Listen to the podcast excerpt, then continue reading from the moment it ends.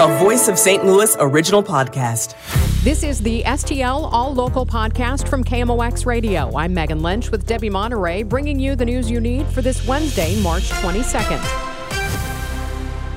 The search ends for a missing St. Charles City woman after she was found dead in a Maryland Heights apartment. Authorities say a suspect has admitted to the killing and is now facing several charges. Maryland Heights Police Chief Bill Carson says Jackie Mitchell was acquainted with her alleged killer, 49 year old Joseph DeJoy, the fifth. When Jackie left Maggie O'Brien's, she did go to the suspect's apartment. The probable cause statement also says Jackie and DeJoy exchanged text messages on the night she disappeared. Chief Carson says Jackie's body was found in the suspect's apartment. And it was at that location that, that she died. And we believe that, that her body remained at the apartment for the next six days until our uh, investigators found her. Charging documents show that DeJoy admitted to driving Jackie's car after she was deceased and that he wiped her body and the car clean of evidence. Maria Aquina, KMOX News. Evidence piling up in a new filing by Missouri's Attorney General calling for Circuit Attorney Kim Gardner to be removed from office.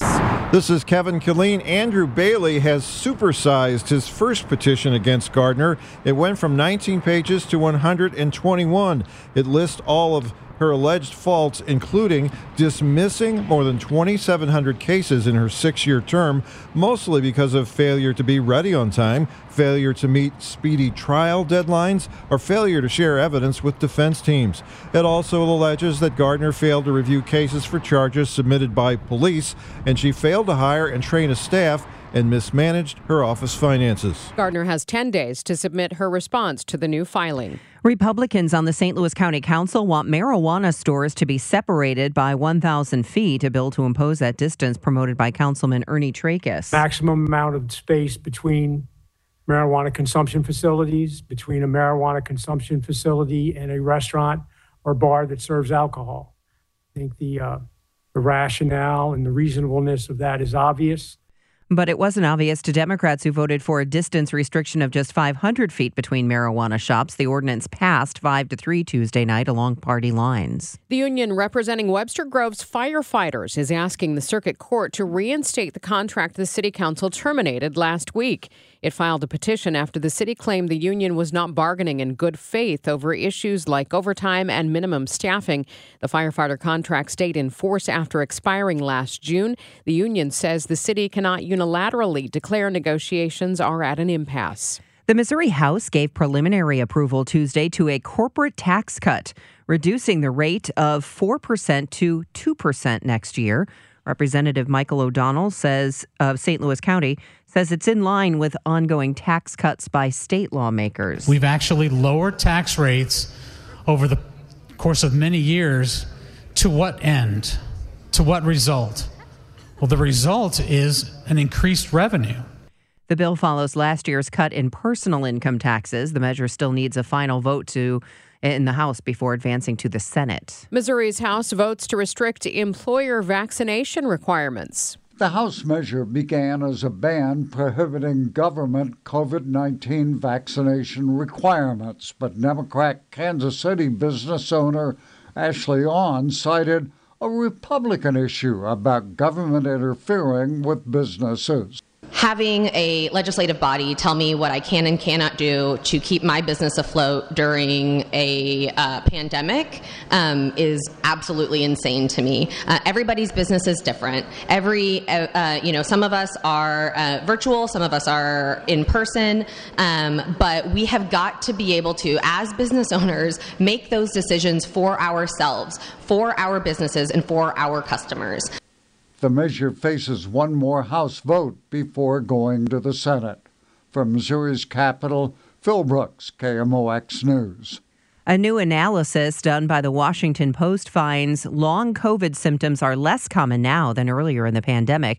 Dr. Ziyad Al-Aly is the director of clinical epidemiology at Washington University School of Medicine and a major researcher into long COVID. What they found is that indeed with Omicron, the risk of having uh, long COVID now is about, they estimate about 1 in 16 individuals. That out of a, you know 16 people who get infected with SARS-CoV-2, you know only one might get long COVID in the Omicron era.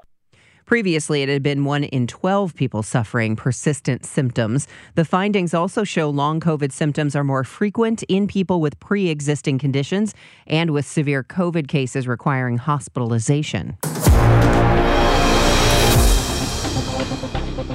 A vacant building catches fire overnight near Midtown St. Louis. Firefighters say it's the second time in a month they've been called to the location on Market Street near the Armory. We're told an unhoused person got out safely and told fire crews there may be more inside the building. Searches did turn up negative. Police in Troy, Missouri are searching for a person of interest in the killing of a couple in their 70s.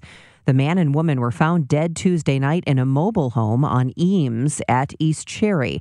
Troy Police Major Dustin Tinter told our news partners at Fox 2 the man they are seeking is from the Moscow Mills area. How he was identified is just because of family members have uh, communicated information with us that leads us to believe that um, he is a person of interest that we need to make contact with. Troy police say more details will be released as the investigation continues. A local serial killer faces the daughters of a victim before he's sentenced. A notorious serial killer was sentenced to two life terms Tuesday after pleading guilty to a pair of St. Louis area murders dating back about 30 years. 74 year old Gary Muehlberg has been jailed since 1995 on two other murders. The daughters of victim Donna Reitmeyer spoke at the sentencing. I am grateful that you admitted to her murder at the end of the day, I don't understand how you could have lived with all these secrets all these years. Muehlberg is expected to soon plead guilty to a fifth homicide from around that time. Four of his victims were women who were strangled. He became known as the package killer due to how he disposed of the bodies. Sean Michael Lyle, KMOX News. The CEO of Lion's Choice, who shepherded the roast beef restaurant chain through a period of change, is retiring. Michael Kupstas it will be succeeded by Fred Bermer, who comes from the Yum Brands system.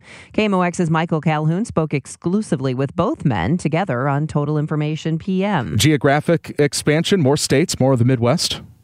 Yeah, absolutely. I mean, uh, we're we're we want growth. I mean, that's what what the team has been working on this past six years is getting poised for growth, uh, and we want to be very strategic, very methodical about it.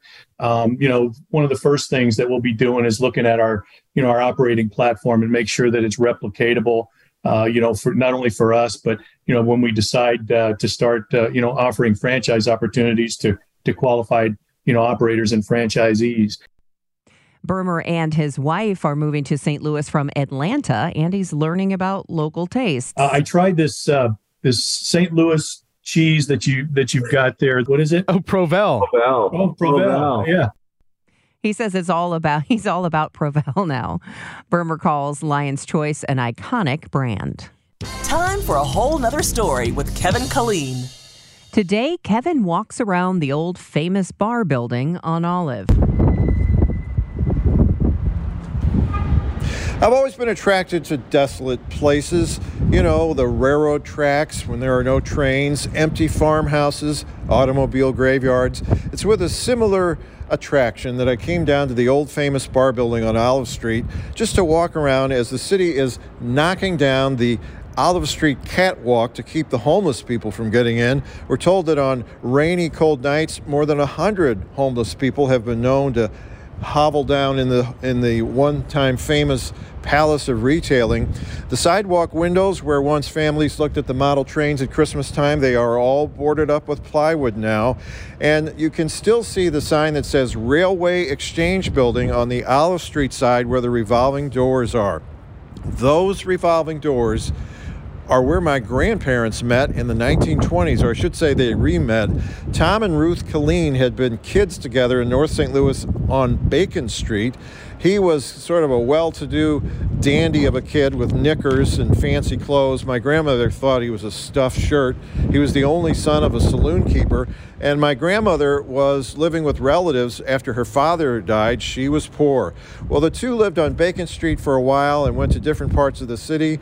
And then about 10 years later, they meet in the revolving door on Famous-Barr's Olive Street side. And she said it was because she had a pretty bow in her hair.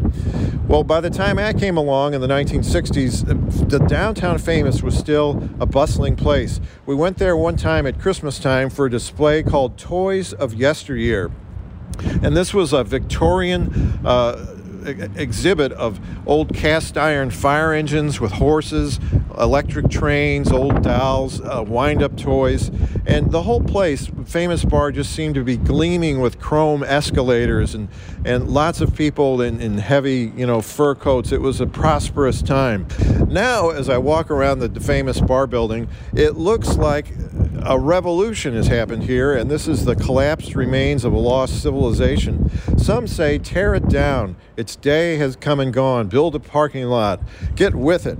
But to me, the old Famous-Barr building is a mystical place, and that revolving door, a kind of roulette wheel through which my grandparents met and I would later come into existence so that I could walk around and see its desolation.